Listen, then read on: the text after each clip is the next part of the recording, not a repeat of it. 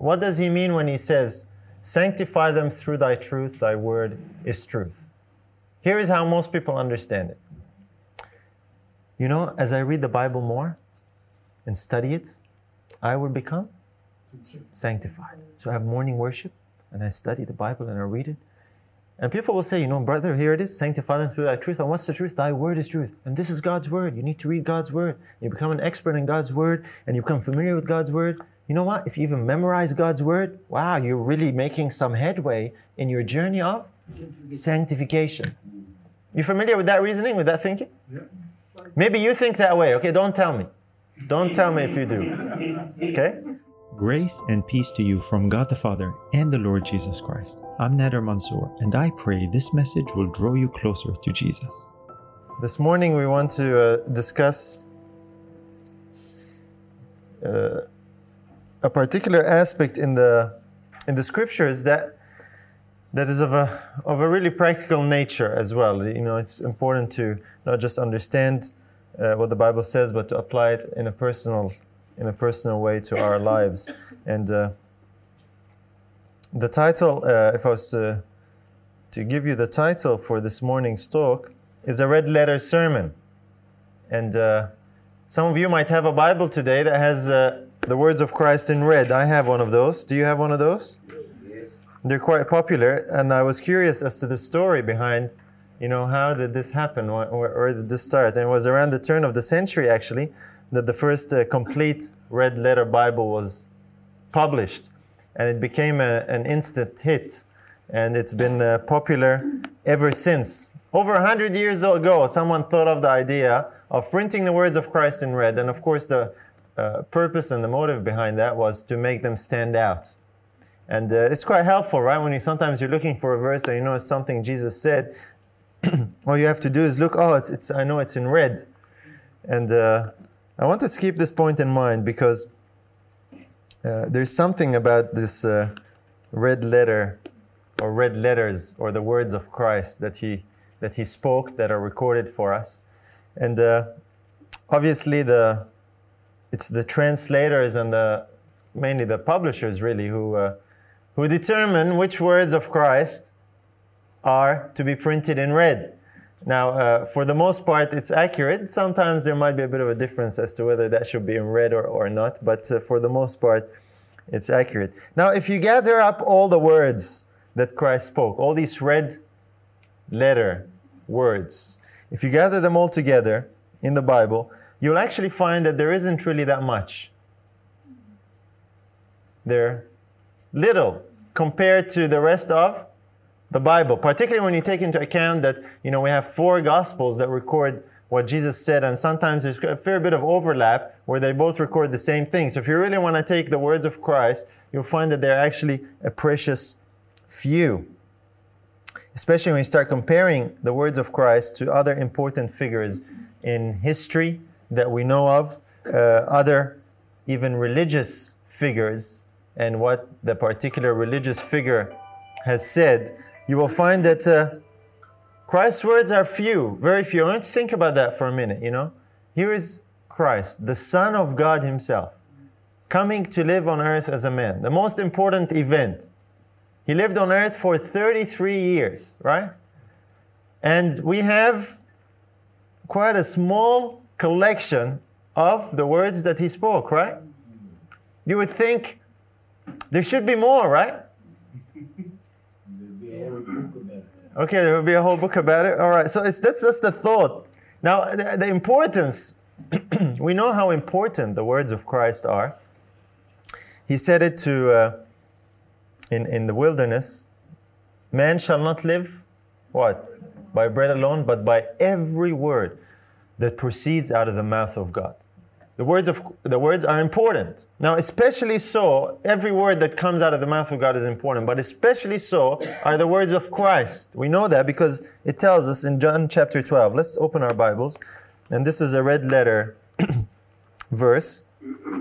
John chapter 12 and verse 49. And here we see just why these words are so important. John chapter 12 and verse 49. And here Jesus speaking, and he says, For I have not spoken of myself, but the Father which sent me, he gave me a commandment, what I should say and what I should speak. The words that Jesus spoke were whose words?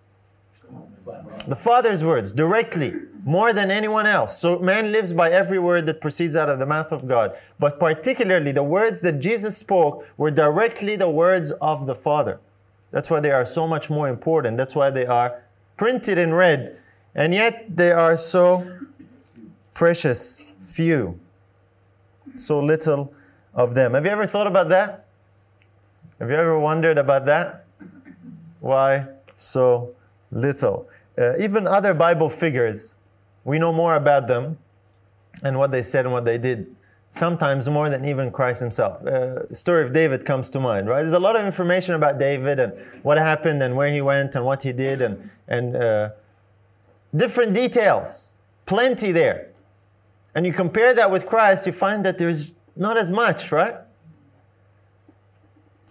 Why so little of what Christ said and what Christ did and where Christ went and what was accomplished? Now, someone might say, no, well, we, we have enough. The Bible actually says that we have little. In John chapter 21, let's turn there. John chapter 21. Here, the apostle is concluding his gospel. John chapter 21. And he tells us there isn't much that they told us. John 21, the last verse there, 25. He says, And there are also many other things which Jesus did, the which, if they should be written every one, I suppose that even the world itself could not contain the books that should be written. Amen. Interesting verse, huh? It's almost like it's teasing us. It's saying, you know what? We haven't told you anything. There is just so much more that we could have said of the things that Jesus did, and obviously that will include the things that Jesus said. There's just so much more that we could have written. It would take books and books. I think it would, the world wouldn't be enough for all the books that would be written. And just gives you the sense that when you read John's gospel, he's basically giving us just the major highlights of some of the things that happened with the Son of God.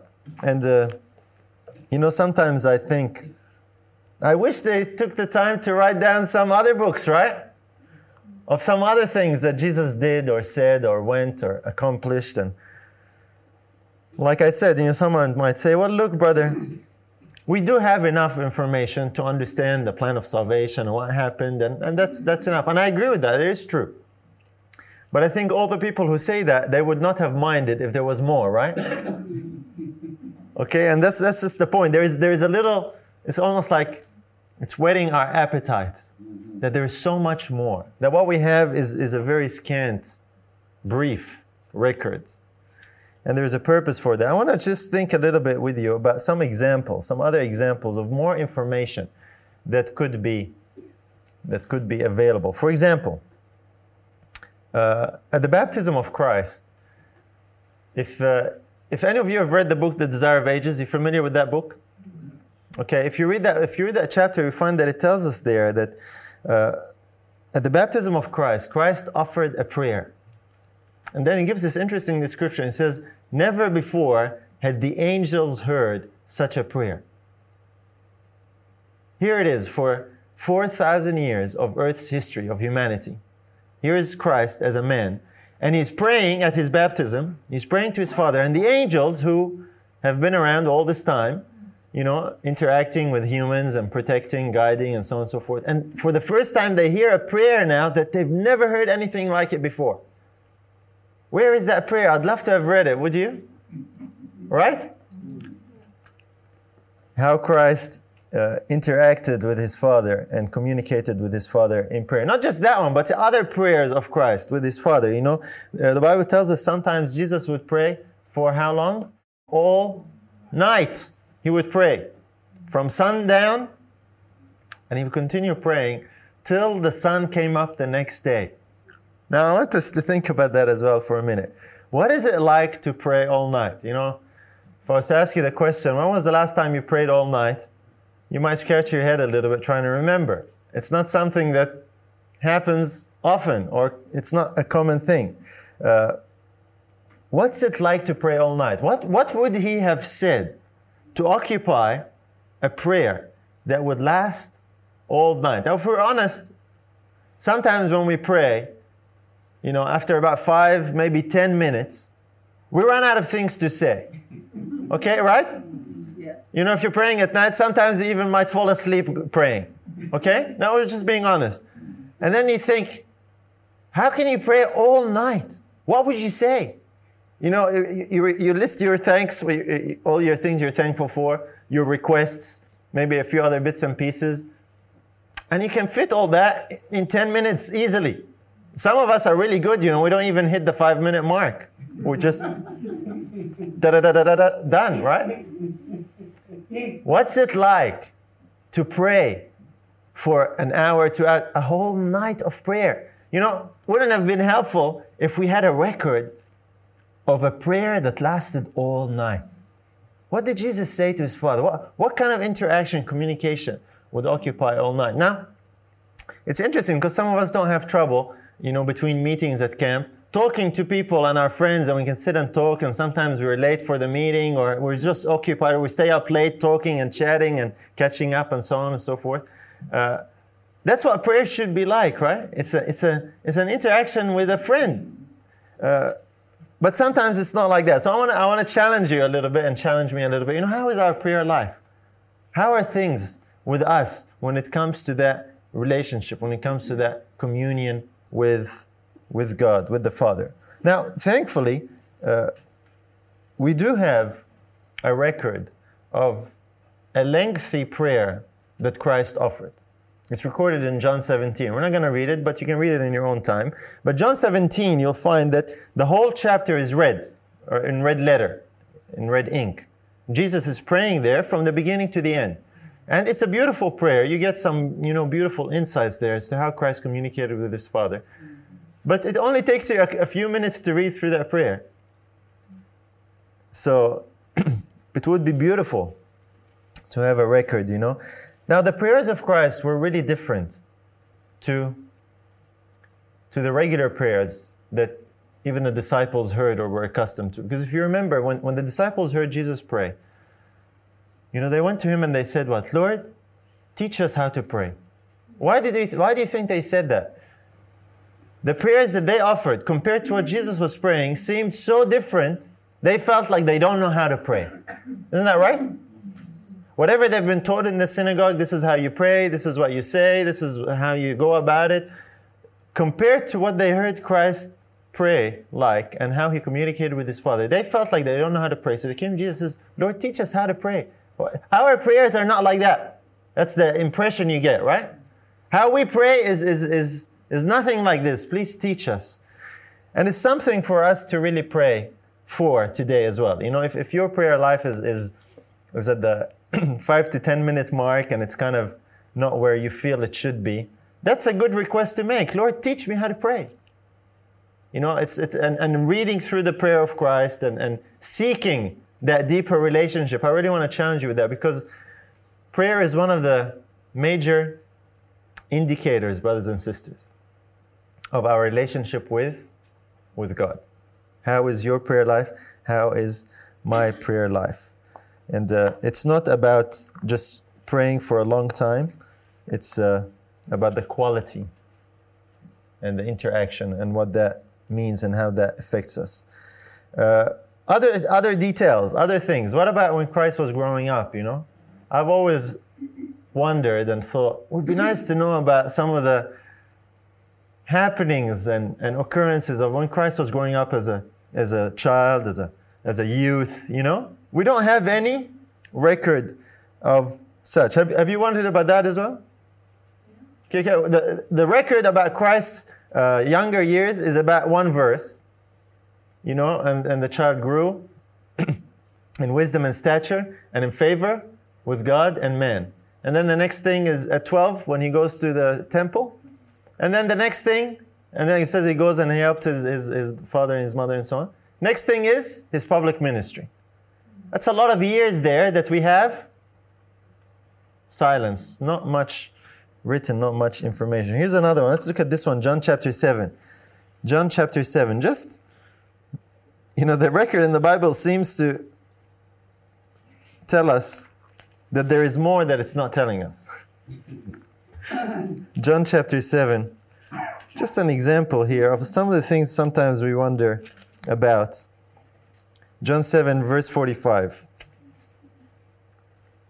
John chapter 7, verse 45. Here we see. Uh, then came the officers to the chief priests and the Pharisees, and they said unto them, Why have you not brought him? The officers answered, Never man spake like this man. Remember the story, right? Pharisees send the officers to arrest Jesus, and the officers go and they they forget about their mission. They, they hear the words of Christ. They come back empty, empty-handed and like, where, where is he? What, what? Why didn't you get uh, catch him, arrest him? And they said, never man spake like this man. I'd love to read what he said. What did, what did he say that, that was so spellbinding?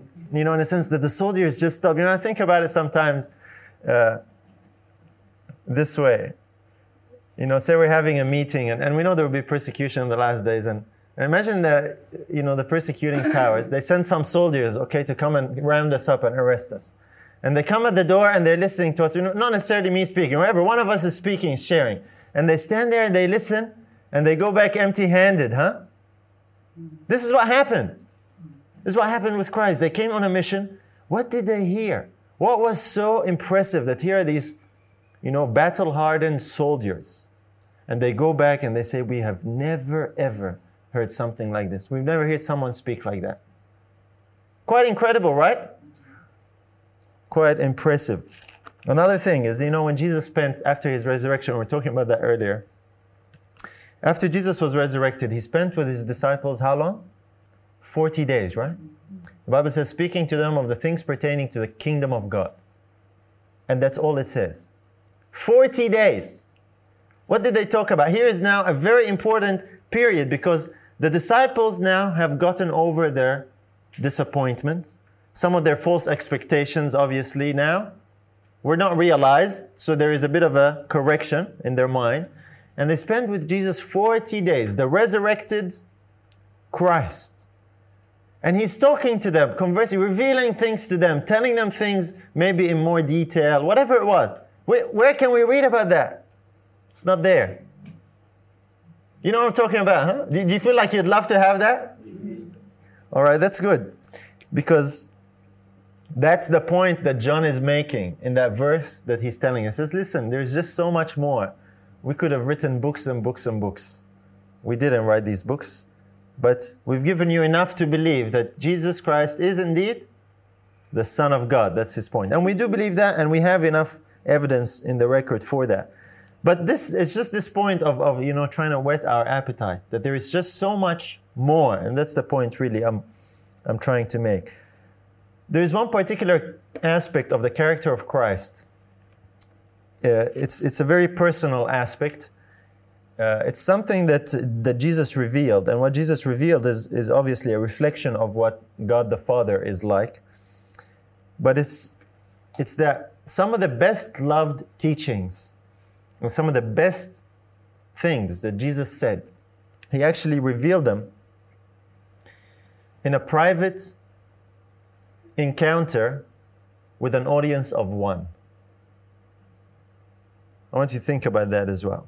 For example, you know the story of Nicodemus, right? He came to Jesus by night, and it's recorded for us in John chapter 3.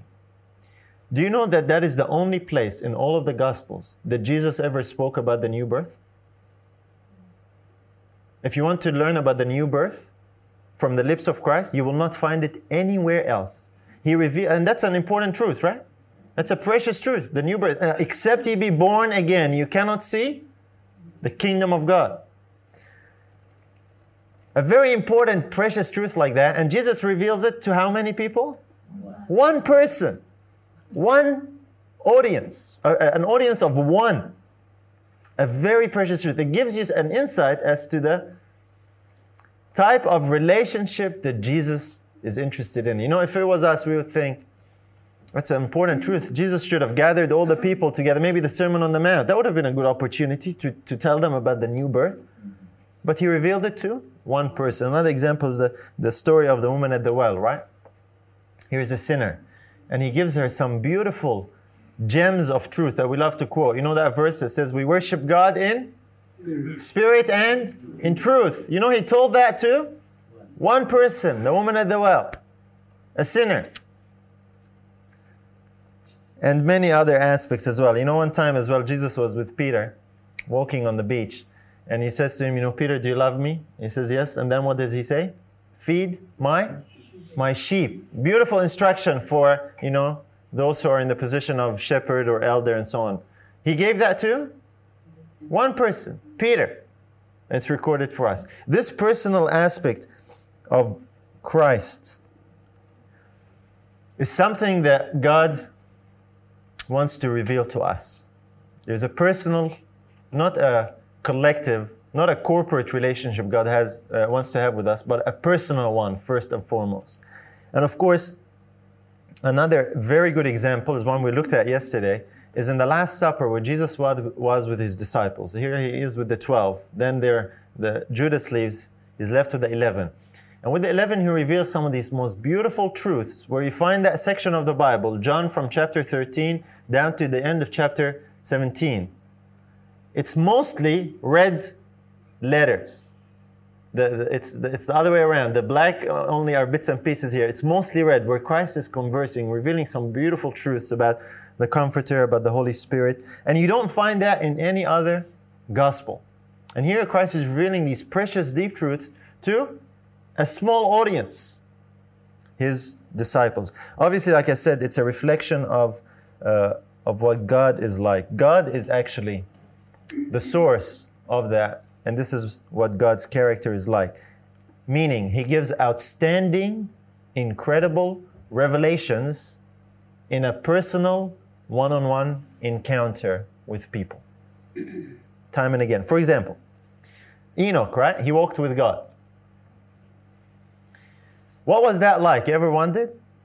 All we're told is he walked with God and then he was no more. How long did he walk for, with God? For about 300 years. That's how long he, he, he, he lived on earth. And then he was? He was gone. A very personal interaction and relationship. What about Abraham? Abraham is called the friend of God.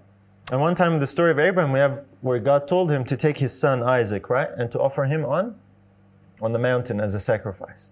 And so Abraham takes Isaac, and they go to the base of the mountain. And Abraham doesn't tell many people, right? Even the servants, he tells them to wait there. So he goes alone, him and Isaac, and they go up to the mountain. And I think you would agree that in that story is one of the most outstanding illustrations of what God would go through in giving up his own son, right? Here is God communicating with Abraham, his friend. He says, Abraham, let me give you a little bit of a lesson, a little bit of an insight into this plan of salvation. Take your son Isaac, come up to the mountain, offer him up as a sacrifice. So here's Abraham and Isaac alone on the mountain. And they're about to experience one of the most outstanding revelations about God the Father who would one day give up his son. Here is an audience of how many? Two people. Abraham and Isaac. You know, if it was me, I would gather all the people alive at the time to come, come to the mountain, watch this. This is important for you to learn, right? It's an important revelation. We think this way. As humans, we think if you have something important to say, you need to have more people come and hear it.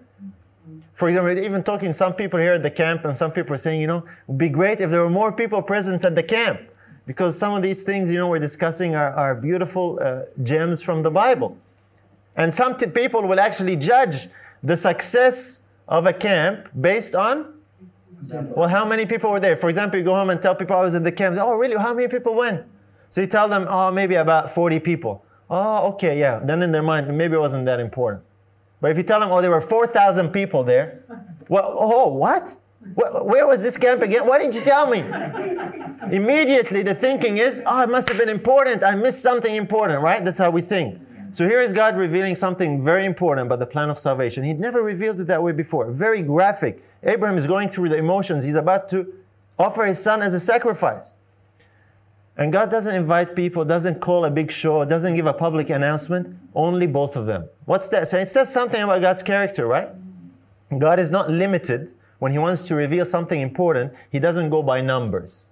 He's not limited, or there's not enough people. Well, I, we need more people to come to reveal some important details. No, He reveals some of His most outstanding things to an audience of one or a very small audience.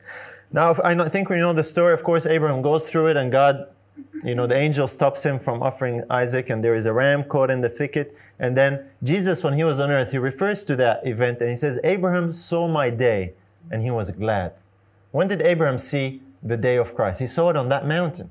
When he gained an insight that one day God would give up his son, but there would not be an angel to stop the sacrifice. The son would actually die. It gives us a bit of an insight, brothers and sisters, as to what kind of relationship God wants to have, not just with Abraham, but with, with you, with me. Uh, many other examples, you know, Jacob wrestling with the angel when he was running. Even before he got to the angel, earlier in his life, God gave him the, the dream of the ladder and the angels ascending. We, we, we, we like that dream. That's something we refer to as something we call. God revealed that to one person. And then when he was wrestling with the angel and, and he blessed him because Jacob uh, was insistent, he says, What? I will not let you go except you. You bless me. You know that story I'm referring to. I'm not going to go read every story. I'm just giving references to show that there are these personal interactions, one on one interactions. This is a revelation of God's character. And it's something to inspire us that this is what God wants for us. This is what God wants with us. Many other examples we can think of, but this character trait comes out repeatedly. Now, God works on a large scale as well with, with groups of people. God is not, you know, interested in the one-on-one. He did many wonderful miracles, signs, and wonders with Israel as a nation. So he does that. He's very well capable of doing that. He's not, uh, you know, uh, he, he, doesn't shy from that. But uh, we can't neglect the personal component the personal aspect, that God is actually interested in individuals. He is a personal God, and this is revealed in the Bible and it's revealed in the life of Christ time and again. And I'm guessing it's for this reason, in part, why God has not given us a detailed biography of the life and sayings of His Son because that's not what the gospel is designed to be. You know, when you, you when you travel, you I, I like to stop and see the, the while we're waiting for the airplane to go visit the bookstore, right, and see what's what's current, what what are people interested in, what, what's on the market. And there's a section there with, with all the biographies, the life stories of famous people. People that uh, think if they told their life story, people would be interested to read it and they make some money telling their story. And these biographies, sometimes they're very detailed. Okay? We have a tendency to look at Christ as an important figure and look at the gospel account as a biography of the life of Christ. That's not the case. And God never intended for it to be that way. And uh, I think the record is scant and brief because God actually wants us to long for more.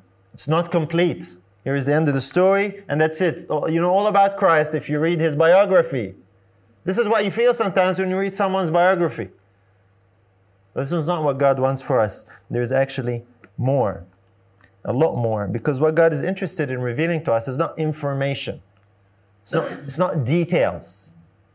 There's something that is living. Today, we have many experts on the life of Christ. We actually have things like gospel harmonies, right? That go through the gospels and try and, you know, list chronologically, well, this verse or this event is before the other event and, and all the details. And this town that Jesus went to, it's actually so many miles from here and it's so many, uh, you know, uh, elevated so much above the sea level and it, uh, there was this, all these details that people try and fill. And they're very interesting, they're very good. But the problem with that, this is not what God intended, you know that?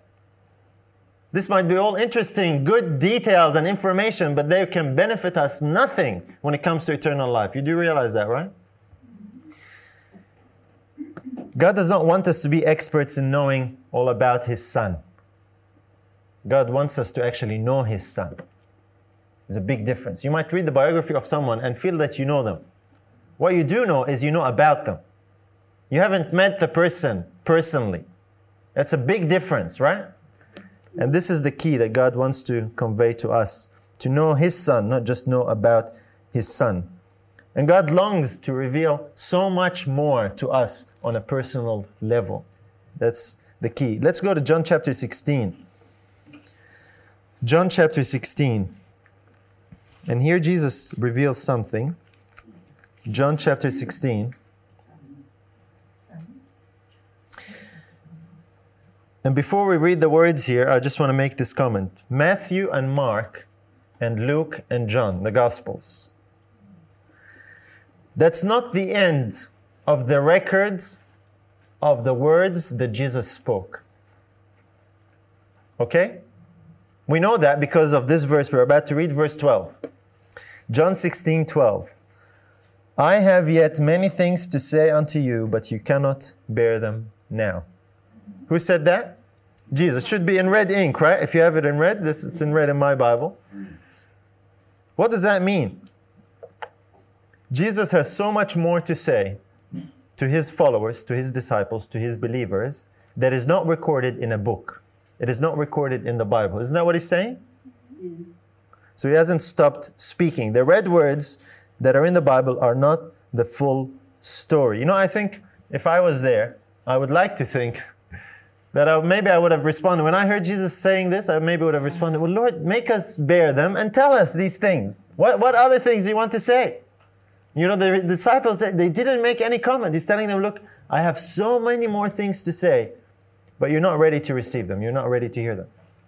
You know, I'd say, Well, okay, make us ready. How, what do we need to be ready? And we want to hear these further things. But he tells them, and uh, that uh, this will happen when the Holy Spirit comes. He will lead you, he will guide you into all truth. We talked about that yesterday as well. We saw that it's Christ continuing to speak.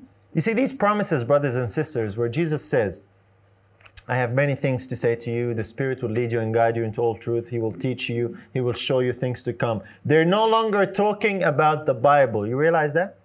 They're talking about other things, more things that Jesus wants to say that have not been recorded in a book. They have not been printed in red. You with me? That Christ still lives, He still teaches, He still guides, He still speaks. And He longs and He desires to speak to you, to me individually. That's the point He's making. Many times, our relationship with God is really a relationship with a book.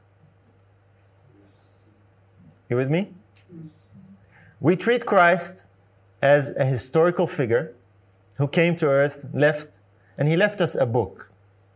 And our interaction and our relationship with God and with Christ as a person is really nothing more than a relationship with a book.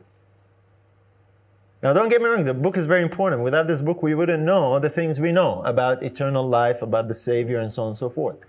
But God's intent for us is to have a relationship that actually goes beyond the book. What I'm talking about is this, brothers and sisters. We interact with the Bible, with the book, we learn it, we memorize it, we spend a lot of time in it, thinking that this is what a relationship with God is all about. I have news for you. It's not. Someone say, well, hold on a minute, you're trying to put down the Bible here. No, I'm not. I'm trying to magnify the author of the Bible. Jesus didn't die and leave us a book to learn about what it was like when he was alive. Okay? He is still living. And it's for that purpose that God has revealed some things and telling and told us there are actually more things. Notice what Jesus says about his words. John chapter 6. God still speaks. John chapter 6. And how does he speak? John 6 and verse 63. Yes. Verse 63. John chapter 6 and verse 63. He says here, Jesus speaking again, It is the Spirit that quickeneth, the flesh profiteth nothing. The words that I speak unto you, they are spirit and they are life. The words that Jesus speaks are spirit they are life. I want you to think about that as well. The words that are recorded in your Bible, are they spirit? Are they life? What do you think? Okay, yes? Are they life? Okay? I put it to you that the words recorded in your Bible are nothing more than ink on paper. Okay? They are ink on paper. In other words, you could read this book all your life from beginning to end, and you could still fail in obtaining eternal life. Is that correct? Correct. Why? What Jesus was talking about is not ink on paper. He's telling you, the words that I speak unto you, they have a characteristic. They're of a different kind. They are actually spirit. They are life. They bestow life. They are living. The Bible, brothers and sisters, is a written form of the words that Jesus uttered when he was here on earth. But they, in and of themselves, you analyze them, they are ink on paper, whether it be black or whether it be red. Correct? Many times we treat the book in ways that are intended for God or intended by God that we are to treat a person. Jesus Christ is not the Bible. The Bible tells us about the person. You with me? We're going to explore that a little bit more in detail because many times, like I said, we treat the Bible and interact with the Bible as if the Bible was God. And the record that's recorded here, which we call God's Word, and it is, but it's a written form of it, that this, if you have this, that's it. You're there, you made it. And so we read this a lot, we study the Bible a lot, we even memorize the Bible, and in so doing, we believe we are in a much more advanced relationship with God. Don't get me wrong, all these things are good. What I'm saying is, there is another level. There is something beyond. There is something more. Jesus referred to it when he says, I have many things to say to you. The words that I speak to you, they are spirit and life. What he's referring to, brothers and sisters, is the words that he speaks to you today that give you spiritual life. That's what he's talking about. That can only come by a connection and a relationship with a person, not just a book. I'm going to come back to that because I don't want to be misunderstood. But I want to challenge us to go further, to go deeper. So that's the question. Does the living Son speak to you today? He said, I have many words to speak unto you. Does he speak to you? Does the Spirit of Christ live and speak in your soul? These are the questions I want to ask. Or is your relationship with God only through a book? You see, God still speaks. He hasn't stopped speaking. Christ still speaks. Not only does He want to speak to you, but He wants to speak in you or through you to other people.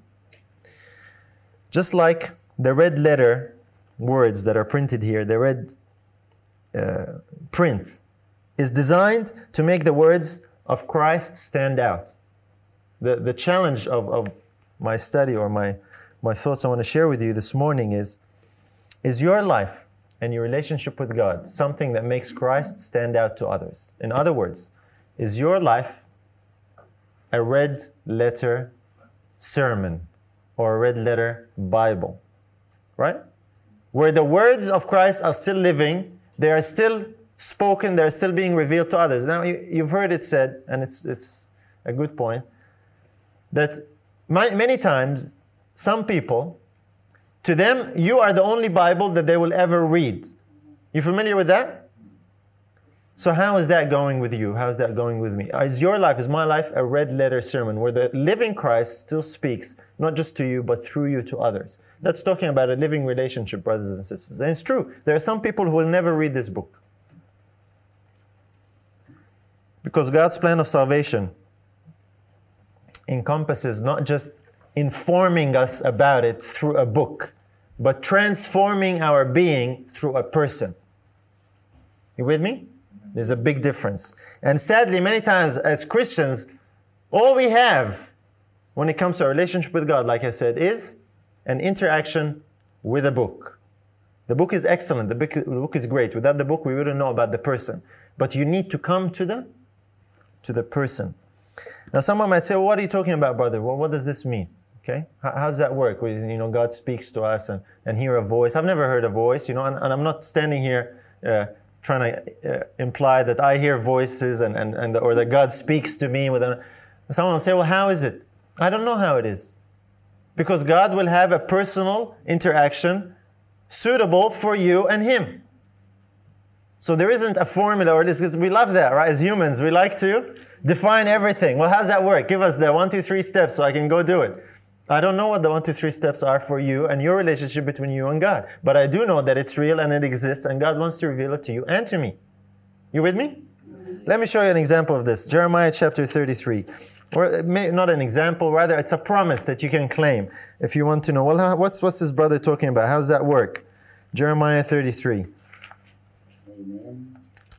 Thank you. Jeremiah chapter 33 and verse 3 is what we want to look at. And here is a promise that you can claim, I can claim, and God can fulfill because He promised it. Verse 3 says, Call unto me, and I will answer thee, and show thee great and mighty things which thou knowest not. This is what God says, right? What it tells us is God has things in store that we have no idea about, that He wants to reveal them to us. He says, Call to me, ask me, seek me, I will show you things you have no idea about, great and mighty things that you have no conception of. This is what God wants for your relationship with Him, for my relationship with Him. Your relationship with Him is not going to be defined by my experience or the experience of your brother or the experience of your sister. God wants to have it personal, unique to you and to Him. You realize that? And this is why it's not spelled out, here is all the details of it, but you need to seek it. Without seeking it, you cannot find it. And this is a beautiful promise that you can claim. So, obviously, there is more to God than what's written in the Bible, right? Do we seek that more? Do we have that experience? Are we a living epistle, written not with ink, but with the Spirit of the living God? That's the challenge. That's what the gospel is talking about. Sadly, many people don't know what that's about, don't know what that's like. The written word is not the living word. There is a difference, and we're going to come to that difference in a minute. And this is what I think, brothers and sisters, is one of our biggest problems today, is what we have is only the written word. And we become experts in the written word. We become so good in the written word that we can debate someone else about the written word. And we get caught up in all these things, brothers and sisters and there is a danger that in getting caught up in these things, we can miss the vital thing, the living word. We're not far. Let's go to Jeremiah 23.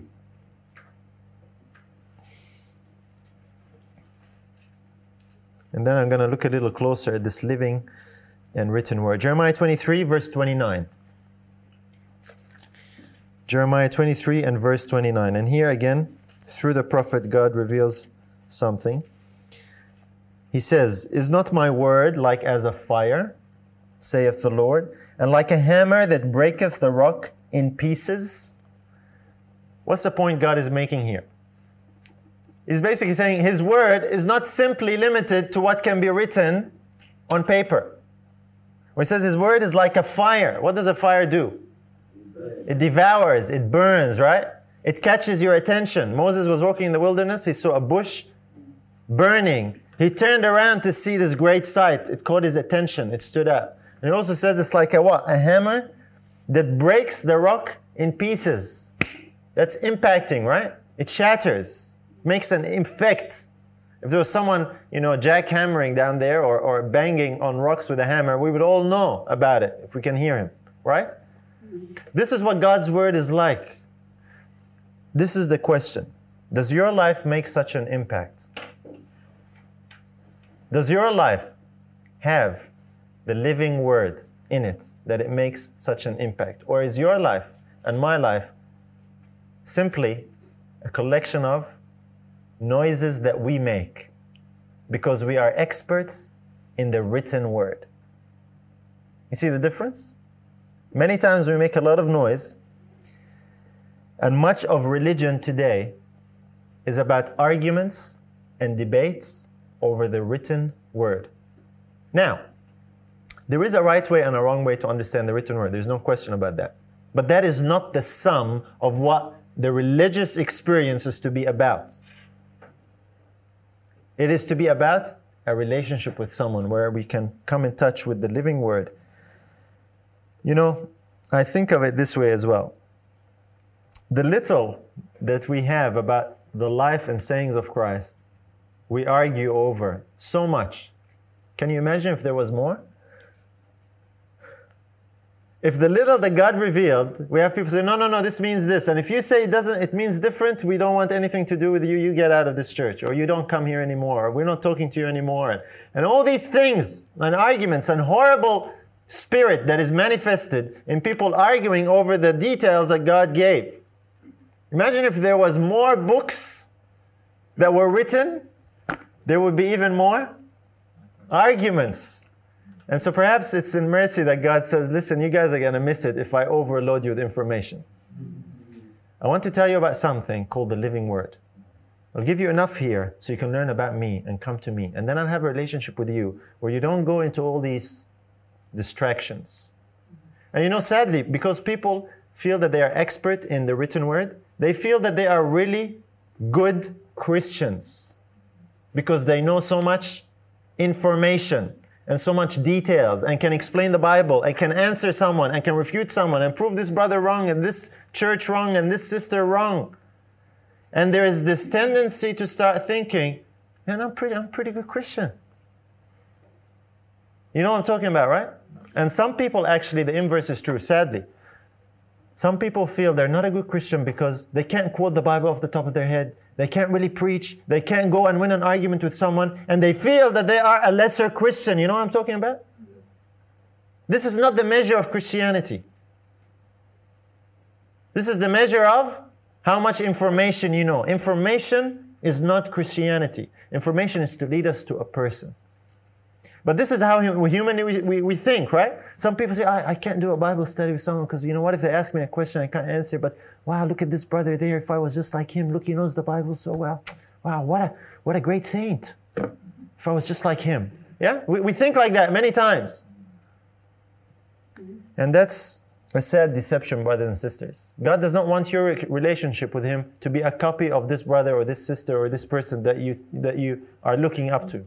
God wants it to be personal for you and for Him. That's why we're saying the Bible is the written form of God's Word, but the living form is spirit, it is life. That's the relationship that God wants to have with you. Let, let me look at a, another example here with you. John chapter 17. John chapter 17. We all know this verse, but I want us to read it. John 17, 17.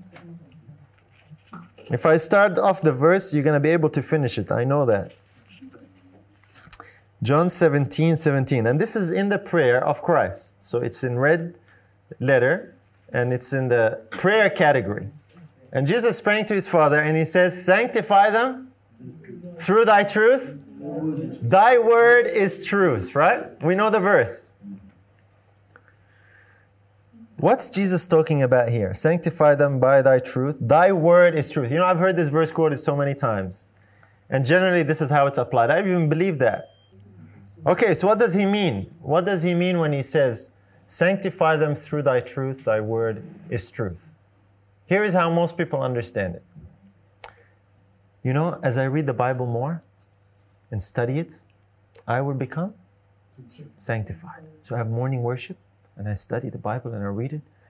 And people will say, you know, brother, here it is, sanctify them through thy truth. And what's the truth? Thy word is truth. And this is God's word. You need to read God's word. You become an expert in God's word and you become familiar with God's word. You know what? If you even memorize God's word, wow, you're really making some headway in your journey of sanctification.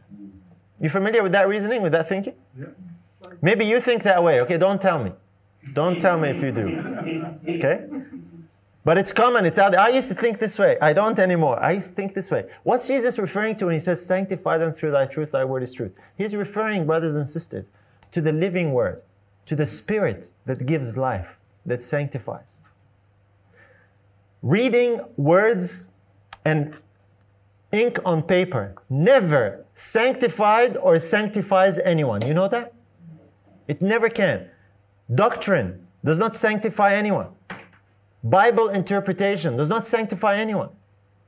Jesus was not talking about. I want to show you what he's talking about, and then I want to show you an example of what I'm referring to as well. You know, but don't get me wrong, all these things are good. I'm not knocking these things. Bible reading, Bible study, morning worship, Bible memorization, they're all good. But here's the thing they are not the sum of what a relationship with God is like. You can have all these things and still fail in having a relationship with God. That's the point I'm making. You with me? What is the sanctification Jesus is talking about here? 1 Corinthians 1 and verse 30 tells us. 1 Corinthians chapter 1 and verse 30. When he says, Sanctify them through thy truth, thy word is truth, what's he talking about? 1 Corinthians chapter 1 and verse 30. And he says here, the Apostle Paul, But of him are ye in Christ Jesus, who of God is made unto us wisdom and righteousness and sanctification and redemption. Okay, stop and think. Who is made unto us sanctification? According to this verse. It says, But of him, of the Father, are ye in Christ Jesus, who of God is made unto us all these things. Sanctification, excuse me, is one of them. God has made Christ our sanctification. That's how we're sanctified by a person, by a, san- uh, a sanctified life, by a spirit that sanctifies. All that is what Christ is. That's very different to thinking that we're sanctified by ink on paper. Now it's a person. This is what Christ was referring to when he says, Sanctify them through thy truth. Thy word is truth. Who is God's word? We know that. The word is Christ. And the Bible tells us that God's word is living and powerful and sharper than any two edged sword. What's this living word? That's Christ. It's a person. When it says, Sanctify them through thy truth, right? Thy word is truth. I want us to think about this as well because many times we are prone to think that truth is ideas, interpretations, positions, doctrinal beliefs. And many times when we say truth, we talk, we talk that, we say, you know, does this brother believe the truth? And we mean, does he believe the things we believe about this state of the dead, about the Sabbath, about so on, right? That's how we refer to truth. According to Jesus, he said the truth is not really there alone. He said, I am the way, the truth, and the life. So, according to Jesus, what is truth? Himself. Truth is a person. We don't talk about truth that way, right? Truth is a person. It's Him, it's Christ. So, when you have the truth, it's to have Christ. So, when He says, Sanctify them through thy truth, thy word is truth, He's referring to a living experience, a relationship that transforms you with a person. He's not referring to ink on paper. The ink on paper tells you about Him so that you can come to Him. If you fail in doing that, this will benefit you nothing. Let me show you an example of that, what I'm talking about. John chapter 5. John chapter 5.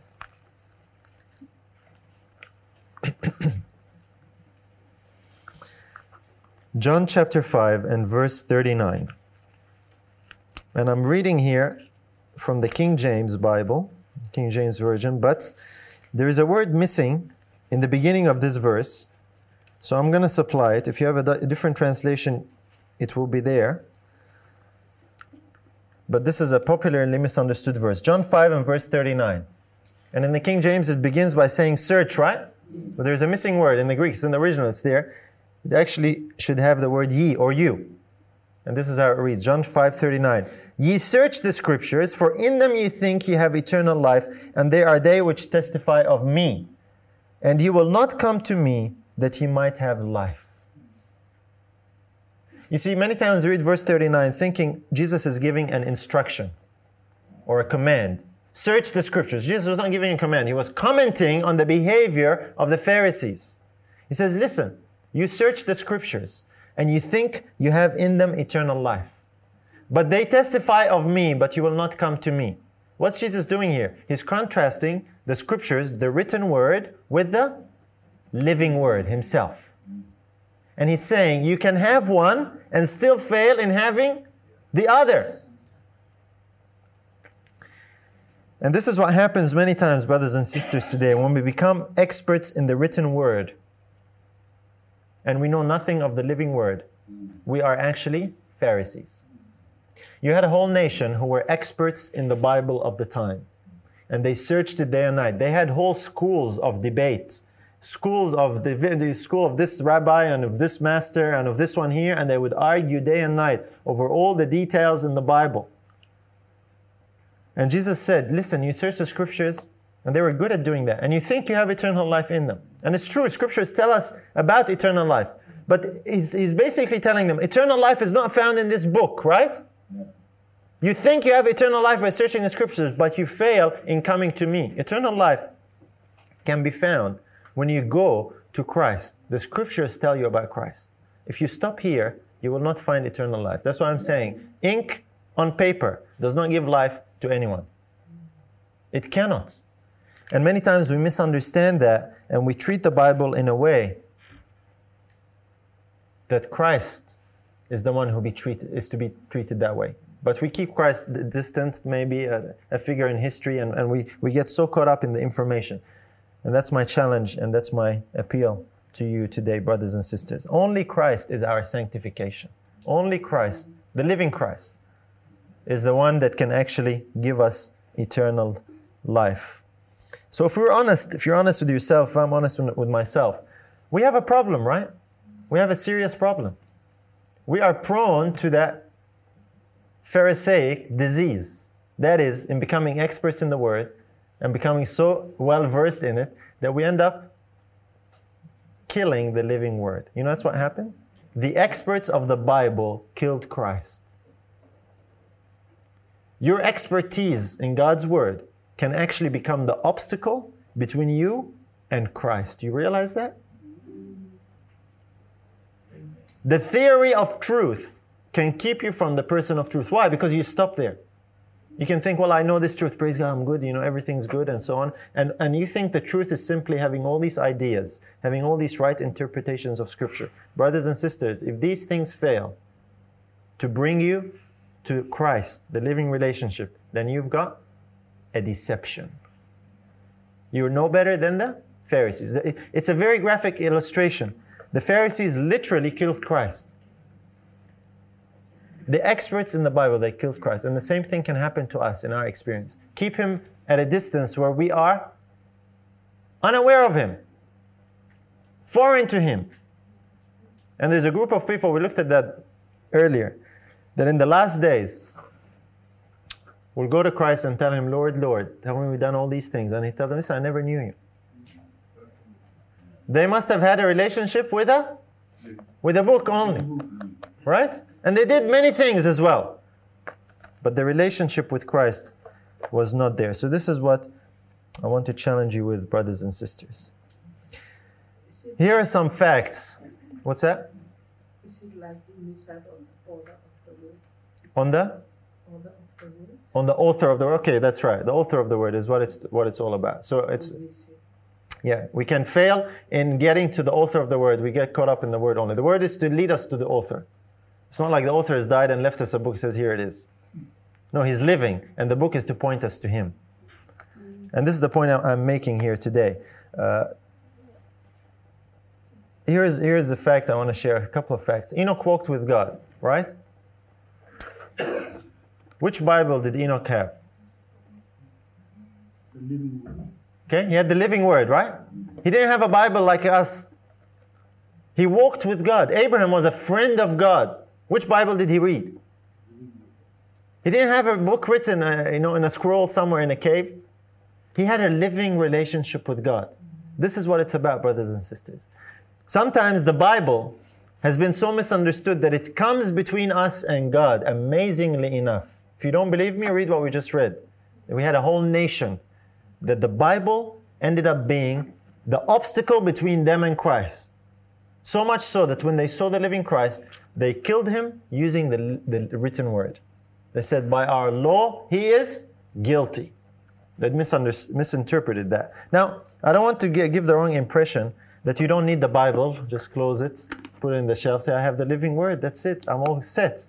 God will not lead you by His Spirit contrary to His written word. Okay, I don't want us to miss that because sometimes this happens. You know, you'll share things with people, particularly people of a Pentecostal persuasion or background, and they're very big into the whole spirit. You know, spirit tells me this and spirit tells me that, and so on. And say, for example, you share with them something like the Sabbath truth from the Bible. Say, yeah, well, but you know, the spirit told me it's not for me. You heard that? It, it happens. It might be for you, but, but not for me. I'm, I'm a spirit led Christian, and that's not for me. God is not going to lead you by His Spirit contrary to His Word.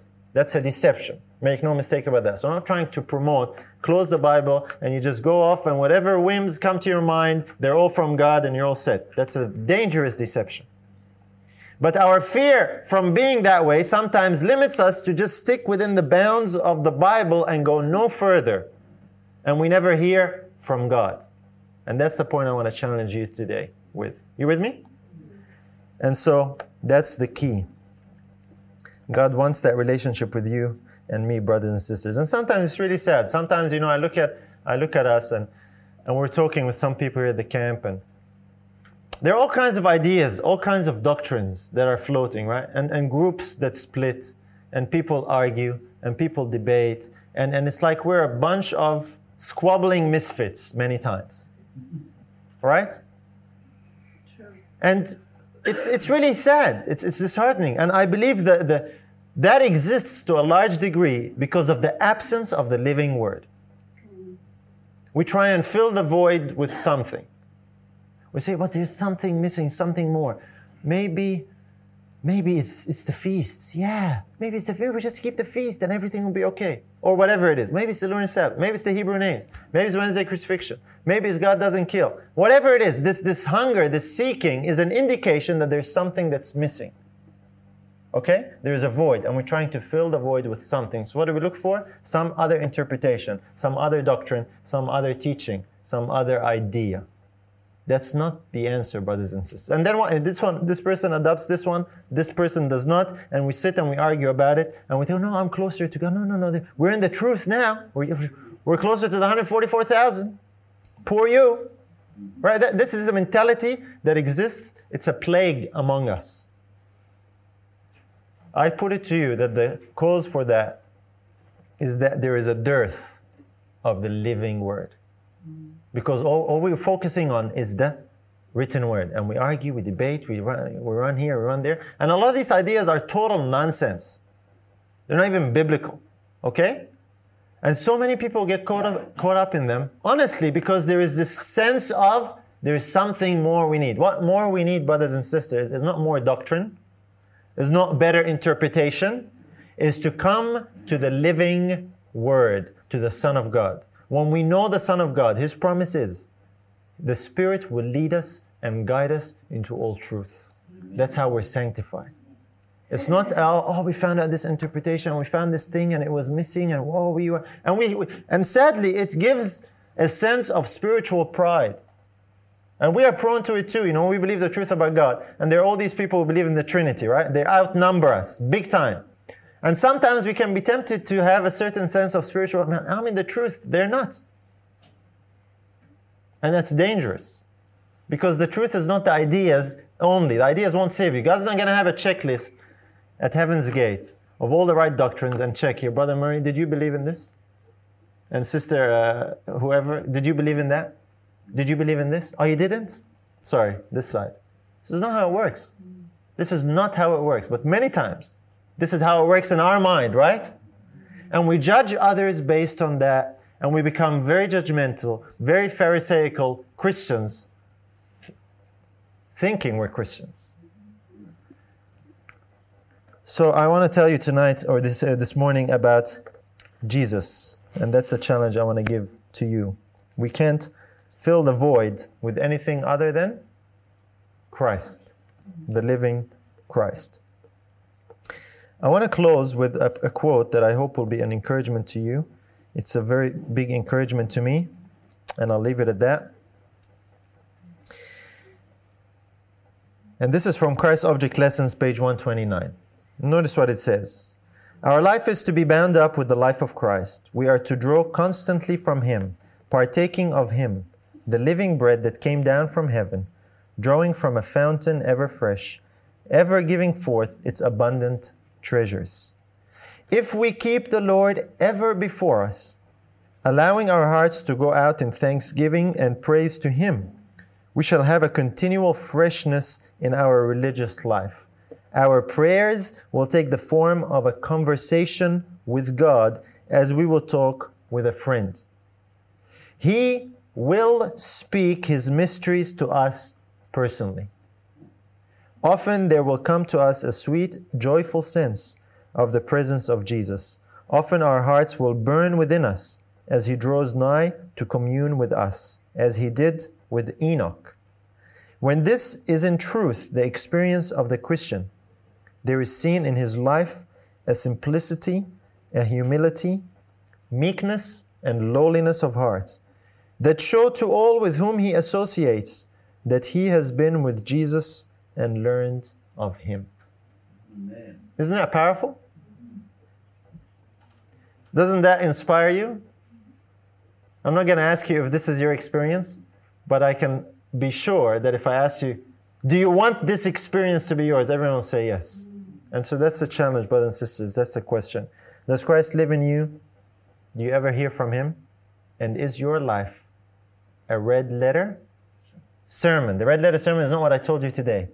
The red letter sermon is meant to be your life, where Christ continues to speak. He's the living Christ, and He draws others to Him. If you are blessed by this message, please share it with others. Be sure to subscribe to get notified of future episodes. Your prayers and support are appreciated. May God richly bless you through His Son, Jesus.